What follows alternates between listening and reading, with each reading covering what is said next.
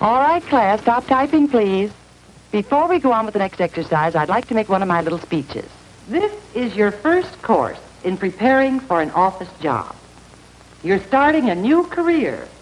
It can be fun or it can be hard. It all depends on the way you look at things, your attitude. For instance, you'll be working in an office. Well, don't forget the golden rule works there just as it does anywhere else. Treat others as you want to be treated. Hey, podcast listener, even if you are alone in your entrepreneurial journey, know that today, right now in your earbuds, you are joined by thousands of entrepreneurs from all around the globe seeking to grow better, more profitable location independent businesses. If you'd like to learn more about what we do and download our entire back catalog, check out tropicalmba.com.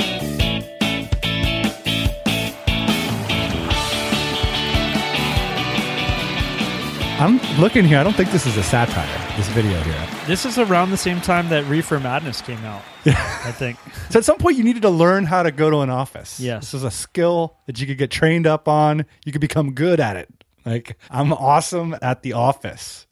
Step one: be nice to people. Here's what's happening in our community in the internet business world. Some businesses are just getting rid of offices altogether. And I know a lot of people are like, oh, that's really easy if, you know, it's just you and your laptop. But a lot of companies are doing this at scale. And we're going to talk to the co founder of one today that has 36 employees, all working from home on a daily basis in a distributed fashion. So we're going to talk to a few entrepreneurs today that are growing real teams without offices. And what do you think about that, boss man? You've had your concerns about it in the past. I have had my concerns about it. We had an office for a while. We do not anymore with the company that we're running. But, you know, I think it's interesting. I think that it's totally possible. And you look at these large corporations, Dan, like IBM and Microsoft and whatnot. I mean, a lot of them are distributed teams as well, right? So they'll have like a campus, which I think is an interesting concept, or at least like a city where a lot of people Yeah. live, and then they'll co-coordinate across the globe as well. So Yeah, like these archetypes. I don't know, is that what you call them? Like going to a cubicle or going to an office space. They're sort of new things, which is to say that they might not be that way in 50 years from now. It might be a whole other way of working. and history is interesting like that, right? Like it could just be like for 75 years, humans got together in these cubicles and it was like a flash in time. It's a relatively. We're going to be like that video at the top of the show. People are going to be like, could you believe what these people were doing? like hunched in front of screens. They developed special chairs and standing desks because they were so attached to their work. They took stimulants so they could stare at the screen longer. so let's jump into it. Let's do a future episode about our home office setups and how we work on a day to day basis. But in this episode, let's stay focused on entrepreneurs who are building distributed teams. Specifically, how does one scale and grow while having a fully remote team? I think, you know, it's one thing to take a, an established business and send some of your employees to work from home and like downsize the office, but it's a whole other thing just to start remote and to grow remote.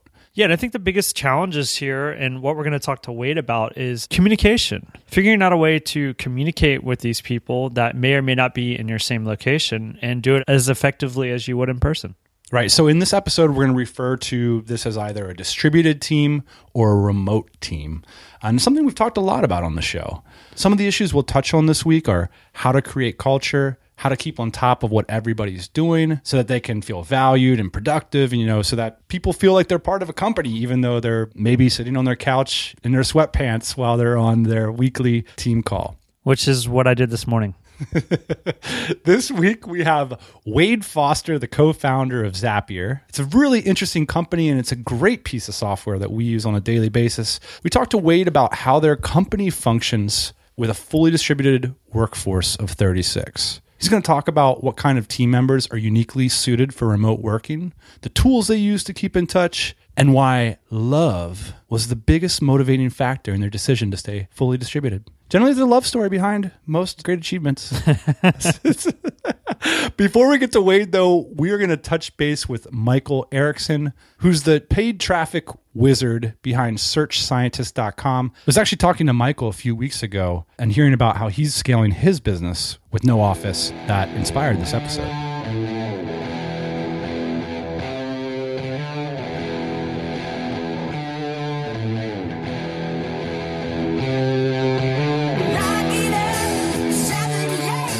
Since day one, we've been a distributed team. And way, way back when, when I was just getting acquainted to the online world, someone told me that you can't have a 100% distributed team. You have to have an office. And since day one, I've kind of had that chip on my shoulder like, oh, yeah, watch this. so we're completely distributed. Most of our team is based in the US. And the other day, I kind of had a massive moment of clarity. I was inside our team chat, we use HipChat, and there were 10 people inside of it. And it's crazy because just a few years ago, it was like just me maybe talking to one other person. So, team of 10 right now. I'm curious about this idea of a distributed team. What does it mean to you? Distributed team means to me that people can perfectly integrate work life balance in what works best for their productivity. So, if someone wants to take their dog for an hour long walk every day, they can. They're not necessarily tied to a specific time or location.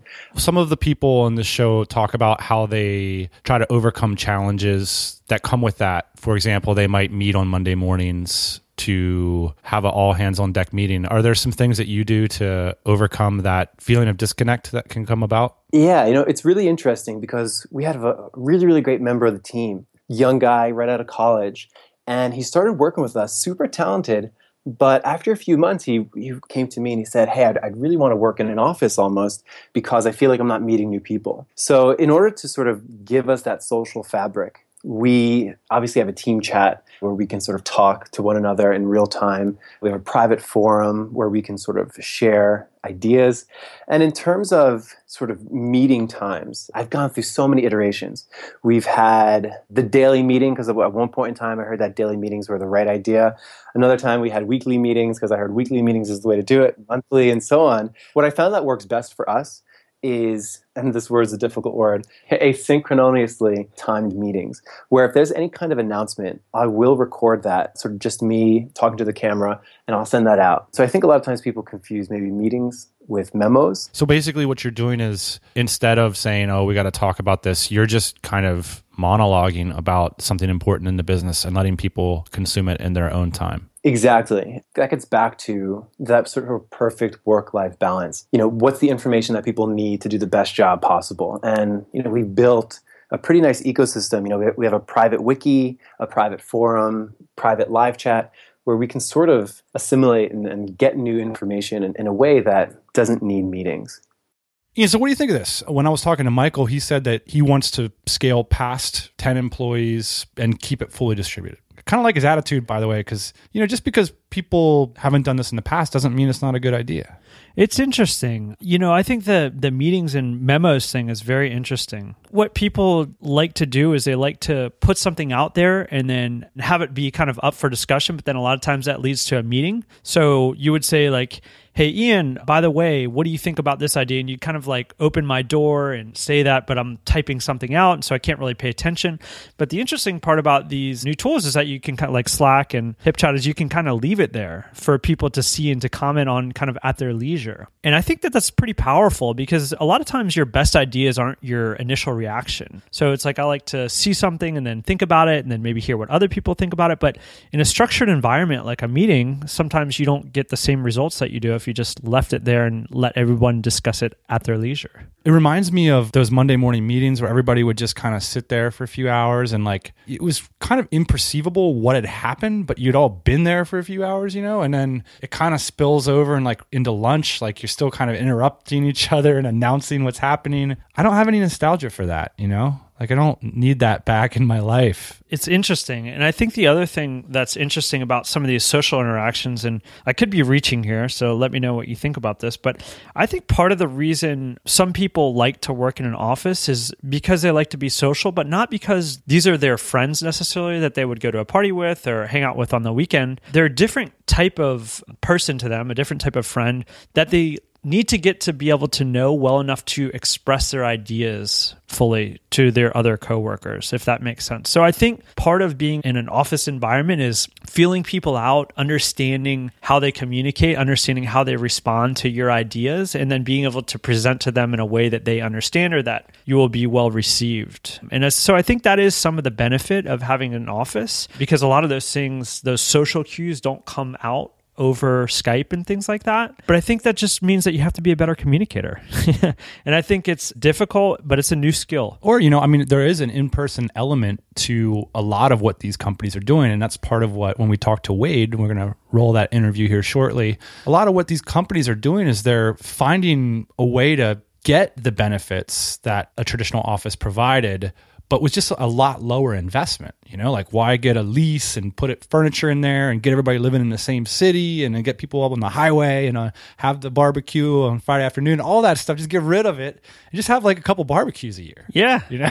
or retreats like Wade does. Yeah, so let's let's get to this interview. I think he's got a lot of interesting things to say about it. So Zapier is like a really really useful piece of software. After we get off the phone, Ian, I'm gonna upload our interview to a transcription service. And you can use Zapier to automatically connect Dropbox to the subscription service, and then it'll send it over to Google Docs and it'll ping Slack that the transcription's done. And like these are all pieces of software that wouldn't normally be able to talk to each other, but Zapier allows you to connect them. And so it allows people that aren't developers to do really clever things with the software they use.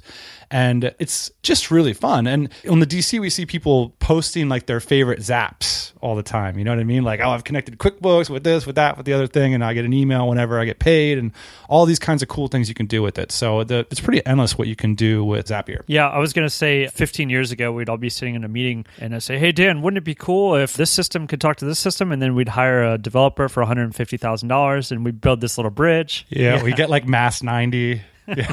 we have like a $35,000 software consultant pitch us on a six month sales cycle, and now we've got Zapier. Recently, Ian and I talked to the co founder, Wade Foster, about how he runs his fast growing remote team. We start off this conversation by talking with Wade about how Zapier came about. And it all began for Wade and his co founder, Bryan Helmig, at one of the tried and tested ways of getting stuff done. It's a startup weekend. There's lots of different versions of how these kinds of events can go down, but basically, you go to a room with a bunch of other entrepreneurial types and you lock yourself in there and you challenge yourself to start a business in a weekend. And so let's start in on the story there.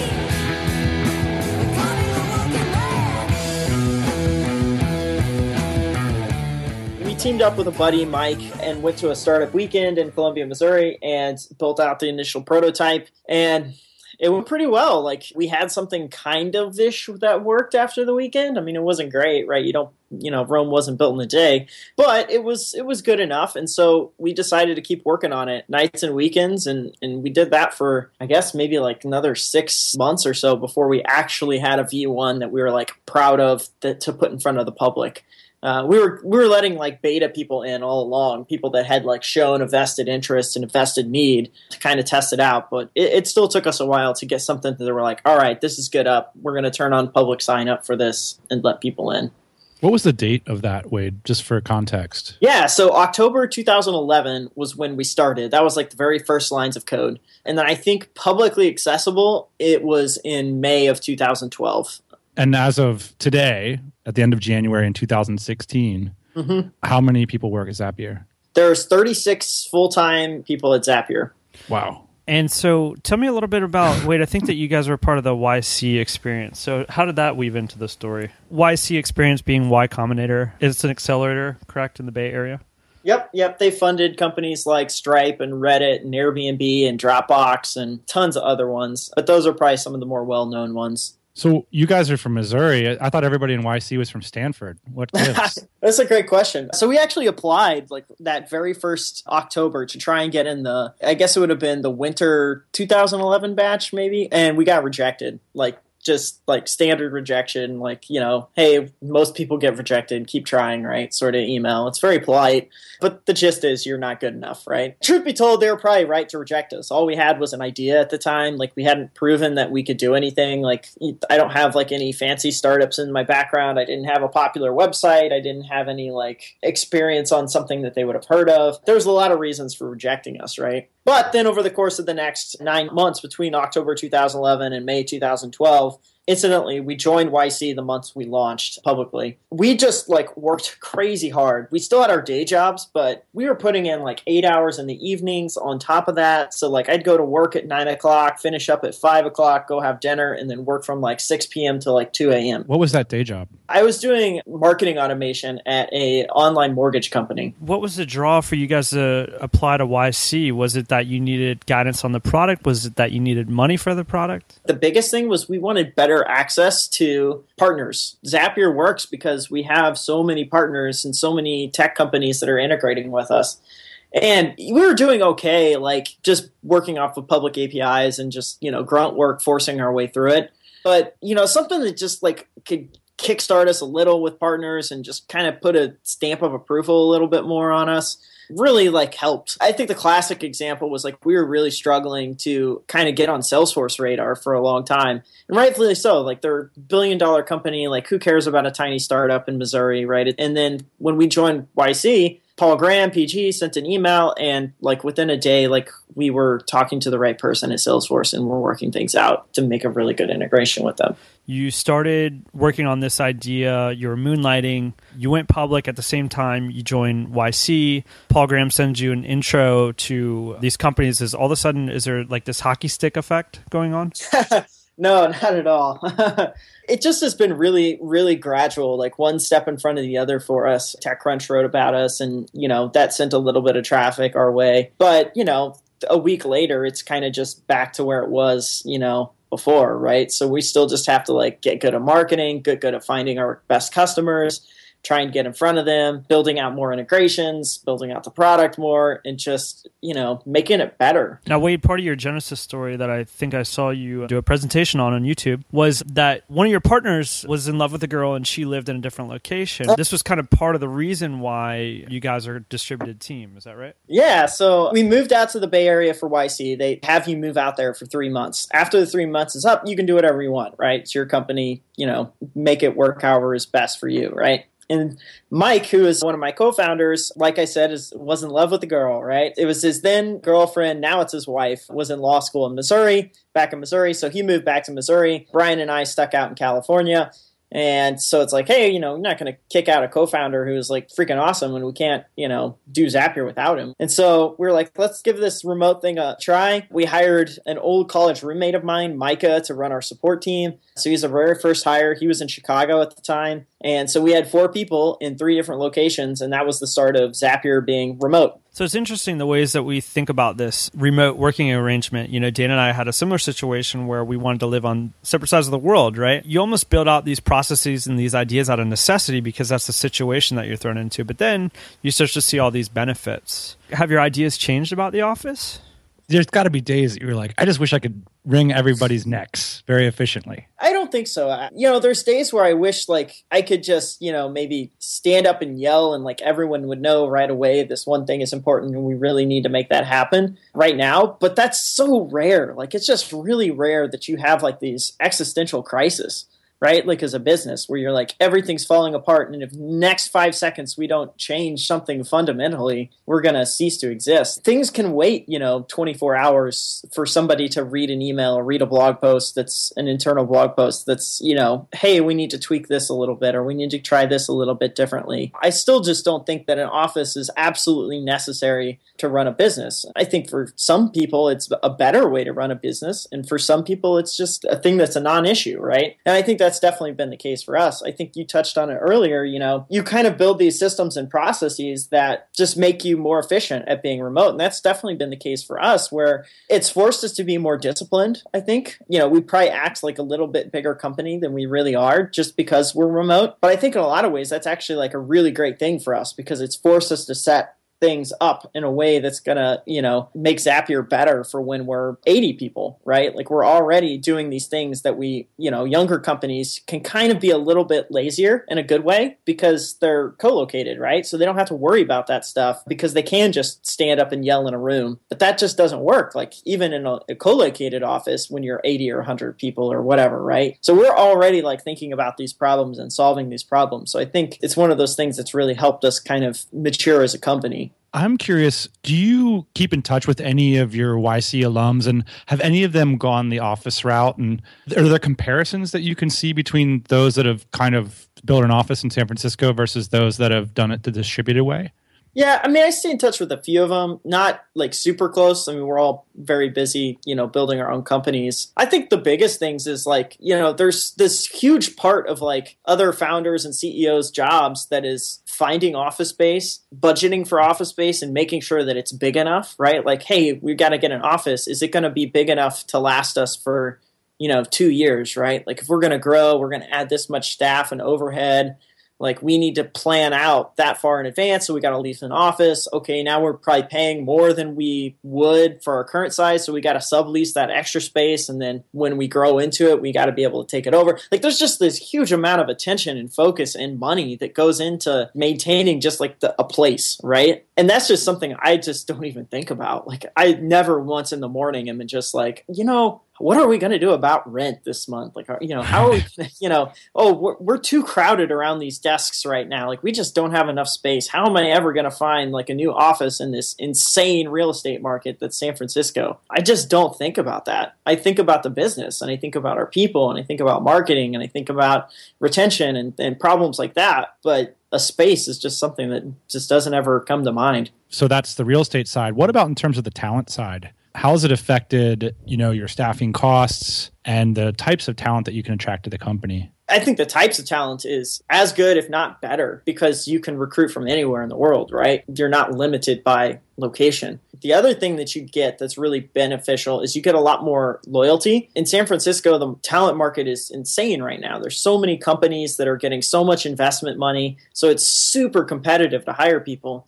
And then you've got people like Google and Facebook and Apple who are just throwing insane amounts of money at people. That's tough to turn down, right? Like, I mean, if Google walks in and decides you're worth $500,000, like, holy cow, right? I mean, how do you compete with that as a startup? That's tough, right? And so for us, like we can pay, you know, really awesome wages, like high market wages in the places where people live that's not San Francisco. Get allow them to live where they want to live, whether that's near friends or family or you know just a really cool place that they like they can do that if they want to travel around or maybe they don't want to travel maybe they just want to move. Like we've had a lot of people at zapier that have just moved from here to there during their tenure. We don't lose them right as employees or as teammates. Like they stick with us. So i think you get a lot of loyalty for remote work because you kind of set the work environment up to match how that person's lifestyle is and so it's just a lot more convenient for them. And in return, you know, it's more convenient for you because you get a person to stick around for a long time.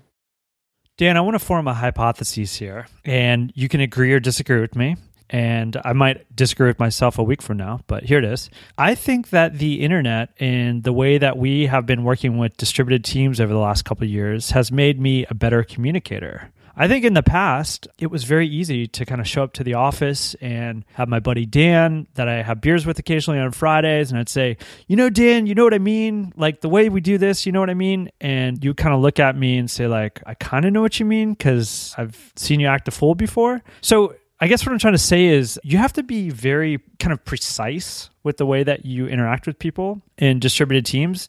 And I feel like that's made me a better communicator because you don't have all the time in the world to be checking in, opening my door, asking me questions, things like that. Yeah. And you actually have to have a process around your communication. And I think that that's what's fascinating is it forces you to really articulate how you communicate with each other because you're not just going to lean over the cubicle or just sit in the same room all day long. You might have to really define how you work together. A process around your relationship. Distributed teams love it, girlfriends hate it. For, let's stick with the expert here. For Zapier, they found that having an actual physical blueprint is what works for them.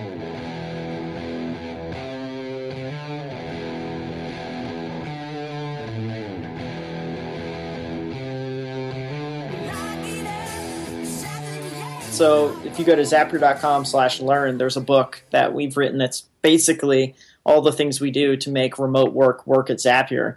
And, and it goes into pretty in depth as well, too, on, on kind of the nitty gritty. I think the biggest thing specifically is communication. You have to make an extra effort to communicate well in a remote team. You have to, you know, send that extra message. You have to write that extra small report or whatever that just kind of keeps everyone in the loop. And you really want to make sure that all that information is transparent and public within the company so that you know if your teammate who's living halfway across the world wakes up and you're asleep they have access to it and they don't need you to be around to answer questions because you've already put all that stuff out there. They can go answer them for themselves. So i think that's the biggest thing that we think about is just how can you make communication really efficient in a remote team and have information be really transparent so that people just know where they need to go to get tools and it's not locked in somebody's head. You know, one of the things that Ian and I have talked about is that this is sort of a new skill in our culture in some ways. Like people mm-hmm. aren't used to communicating that way. Is there a way that you identify people who are well suited for this kind of thing? Yeah, I mean, I think people who are really good at like written communication do really well. And it's like scheduling and stuff like that. It, they're just like small stuff that we see in like an interview process to tell if someone's going to be good, right? If they really struggle with, you know, time zones and like scheduling a call and, you know, communicating dates and times like that's going to be it's a skill that they can learn but it's like if that's tough for them then they're going to have a tough time. At zapier in our all our applications we ask candidates to write a lot. Like we have questions that are specific to the job and we ask them to write like a couple paragraphs explaining thought process explaining, you know, something that they did in the past that's relevant to the role that they're taking. So we really get a feel for like how they can handle that writing aspect of it, which goes a long way because some people just really struggle with it, right? When you talk to them in person, they do maybe a, a little bit better job, but they got to be able to put it on paper, right? In terms of progress reports or performance metrics, in the United States, you know, the main performance metric that a lot of people paid attention to, whether it was a good or a bad company, was how many hours your ass is in the chair you know, from AIC. A, right, exactly. And so, you know, you don't have that opportunity if you have a remote workforce. And so, what are some of the metrics that you guys use to evaluate team member performance? Yeah, that's a great question. I, I, think a lot of ways it's actually easier in remote teams to evaluate performance because you're not distracted by AIC, if you will, or you know, hey, that guy, you know, I saw him in the office. He's really nice. He smiles all the time. You know, I just like him you know you kind of get biased when you see people all the time and you you know you become friends with some people and other people who, who might be great you just don't aren't as close with because who knows right? You know not everyone has to be best friends right? So i think with remote it actually cuts out all that noise and really gets straight to the signal. So you can see here's what a person worked on this week. You know they worked on these three or four different things. Here's what the you know commits are or pull requests are in github. Here's the blog post that's on the site. Here's the you know analytics in Google Analytics that shows how it is. Here's the email tickets that you responded to customers. Like it just cuts to the core of the work, and you can tell right away, like as a manager, okay, that person is doing a good job, or maybe that person had a tough week. We need to chat about like how can we help that's probably the nicest thing about remote work. And and one thing in particular that we do that I think is really good is we we do these Friday updates where every Friday everyone in the company, me included, puts a an update on our internal blog that just says, "Here's what I did this week and here's kind of the most important things that I'm looking forward to next week." One, I love doing it personally because it forces me to be reflective, right? It's like, hey, was I working on the right stuff this week? Did I have a good week? am I contributing in a positive way? Like I think that sort of reflection is is rare in the workplace and it forces me to do it. Plus, I have the, the overhead of knowing, hey, Friday's coming around the corner. I want to not have a bad Friday update. Like I don't want to be that person on the team that, you know, it's like, uh, nothing happening here. Like, I don't want to do that, right? Um, donuts in Wednesday morning. Yeah. yeah. Tell us a little bit about those tools. I mean, you just mentioned a few of them. Mm-hmm. You were talking about GitHub. What are the different tools that you guys use? Yeah, so Async is the internal blog that we talk about. It's kind of modeled off like Automattic has this P2 theme. So we actually used that initially, but kind of decided to adopt our own that fits us a little bit better. We call it Async. Yeah, and those Friday updates are like a big part of it. Just, you know, here's what's happening. And it also has like, you know, here's what's happening meeting minutes from like various, you know, project reports you know functional areas of the team are always like putting little status updates in async that kind of keep people glued into, you know, the bigger picture at Zapier. Slack, we're huge Slack users. That's like the pulse of the business. That's our office. So we have channels for all sorts of stuff, mostly work related, some not work related, just for, you know, more water coolery type stuff. And there's a lot of banter in there, just making things happen. So I think those are probably like our two primary communication tools. GitHub, there's a lot of comments and stuff specifically around, you know, pull requests and issues you know help scout a lot of external communication with our customers and partners happening there. Zoom.us awesome for video conferencing. Oh my it's so good. Like i recommend it over any other video conferencing software out there. We can get like 30 people in a live video call and it's like top notch. Yeah so you use that for your team calls? Yeah for internal team calls. But and, you have an all hands on deck meeting?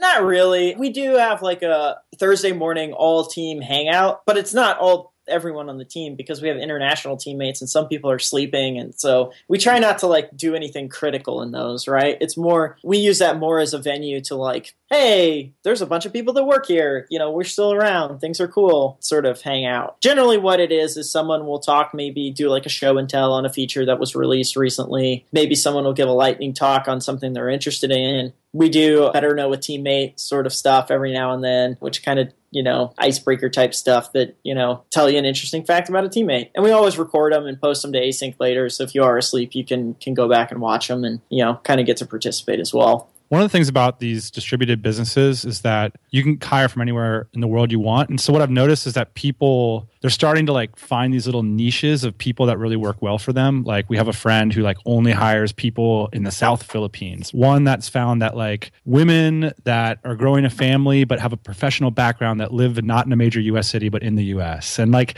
there's these weird little things that are coming up like that older businesses could never imagine having such a profile. And I'm curious if have you noticed any of those that are working for you guys? Not really. We have a lot so of Midwestern people at Zapier. Maybe that's because the three founders are from the Midwest, but they're not clustered around like a certain city or you know metropolitan area or anything like that. Are they people who don't want to move to San Francisco and come oh, yeah. traditional tech hubs? Yeah, they're like happy where they're at, right? Like they they have family there, they have friends there, they have that's where their lives are. So I think maybe that's like the biggest thing, I guess. Or maybe they like to travel a little bit more than normal. There's so many reasons why someone might want remote. Speaking of remote, I was reading your guide of how you mm-hmm. guys have managed this, and the thing that jumped out at me was the team retreats. And mm. for two reasons. One is like I'm curious as to how they feel like what they're all about. I've never been on one. And the second is is I just thought of the money involved. I thought, wow, these guys are like going to fly everybody. I'm assuming you have people in Asia and Europe. You're going to tell me how it works and what it looks like. Well, the money thing we justify in that we don't have an office, right? So twice a year, we basically spend what we would spend on an office on getting everyone to a location for a week and paying for all that. So that's kind of how we justify it.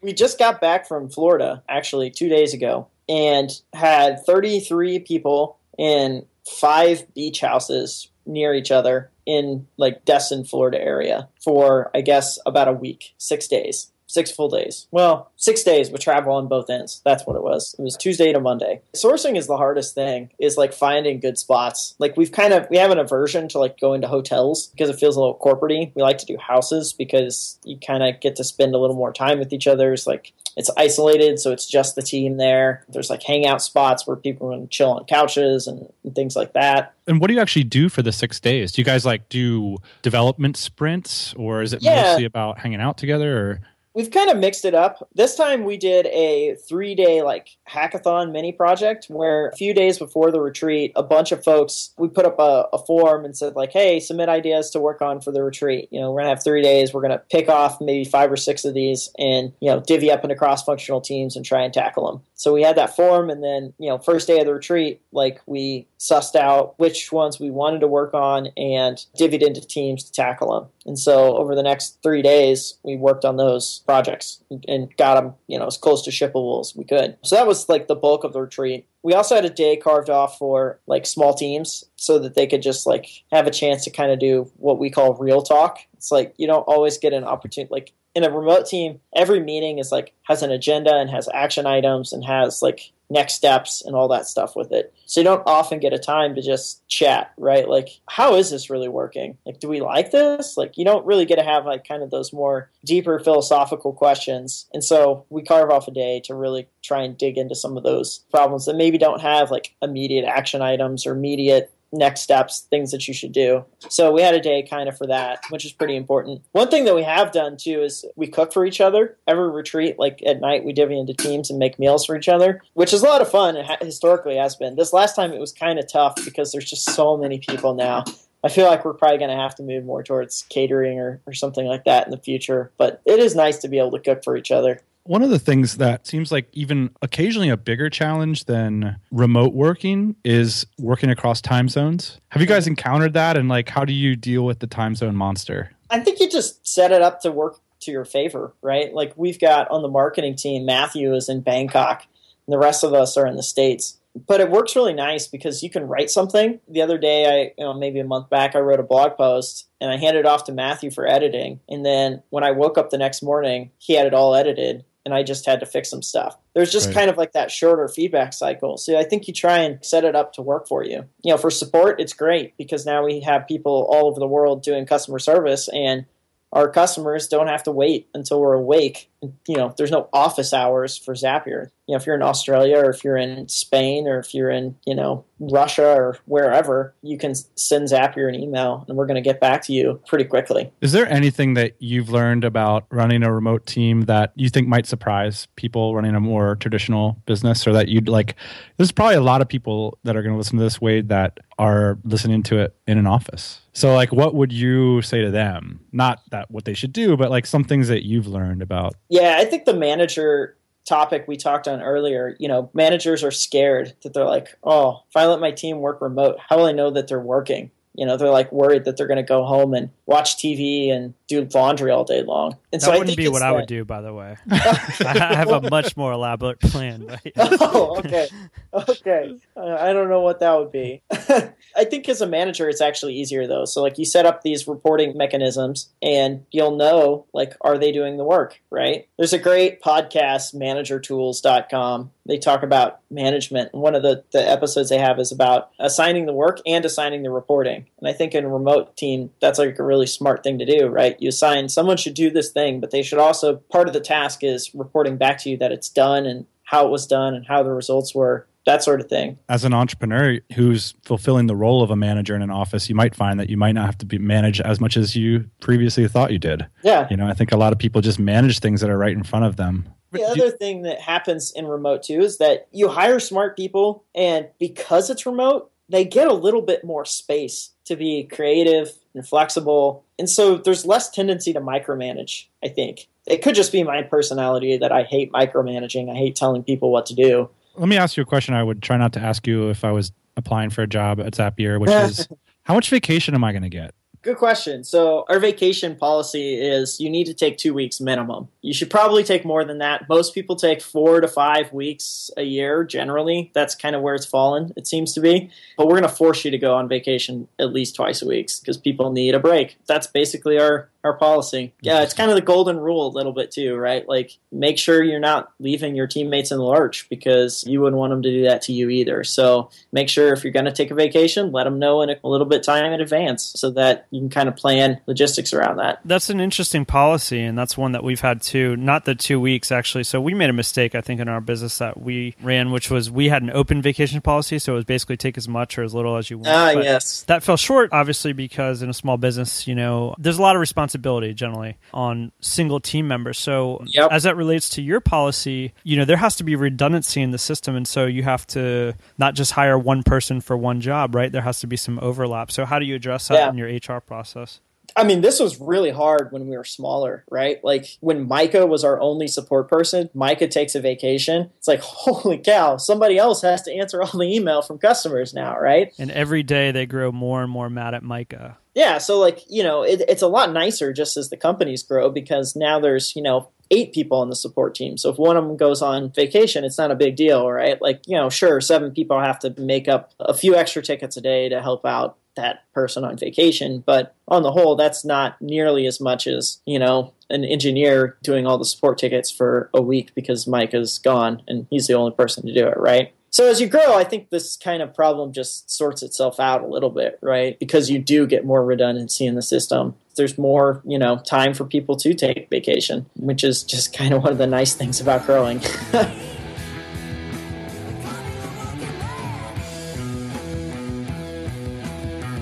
You know what I'm excited about? Is that it seems like there's so much to be gained here. You know what I mean? Like, you know, we started our business career in offices, Ian. And I think a lot of our mindset when we considered going remote was like, well, that's going to be pretty great for us, but it's probably going to suck for the company. You know, like it was kind of like this kind of trade off between like lifestyle for the owner of the company versus like probably you're going to sacrifice some business results for that. And I think what's inspiring about Wade's story and Michael's story is that it seems like there's a lot of benefit in this for the company itself. Yeah, it seems like you don't necessarily have to sacrifice productivity, is what you're talking about here. So, Yeah. basically, the company is going to not perform as well because productivity is going to be lower because everyone isn't together working on these problems. Turns out everyone is together working on these problems, just not the way that we're working on problems back in the 60s when we had tutorial videos showing us how to work together. I saw a stat on the web, so take it with a grain of salt, that said that 86% of people would like the opportunity to work from home. Uh, my first thought was like, who are the 14%? Like, what's up with those people? but I also think, like, think how cool this is for just people's working lives in general. The opportunity to create your own workspace, to work on your own time. It's fabulous from that angle. And then if it can make stronger organizations and better businesses, it's just exciting to think that so many more people can get out of these boxy, fluorescent lit buildings and, you know, work in a more dynamic fashion. I think it's pretty cool. So, Dan, if I had one takeaway, it would be don't invest in commercial real estate.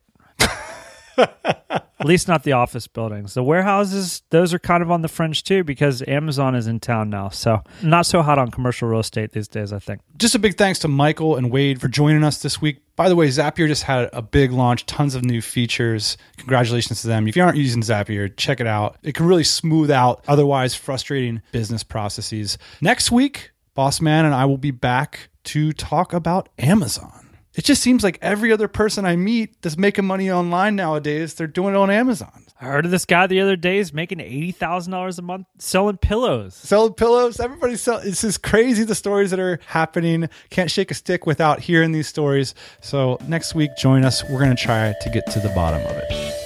Hey, thanks for listening to the Tropical MBA podcast. You can go to tropicalmba.com, get access to hundreds of back episodes and all kinds of other goodies. Load up your iPod. That is the cheapest way to fly business class on your next international flight. We will see you next Thursday morning, 8 a.m. Eastern Standard Time.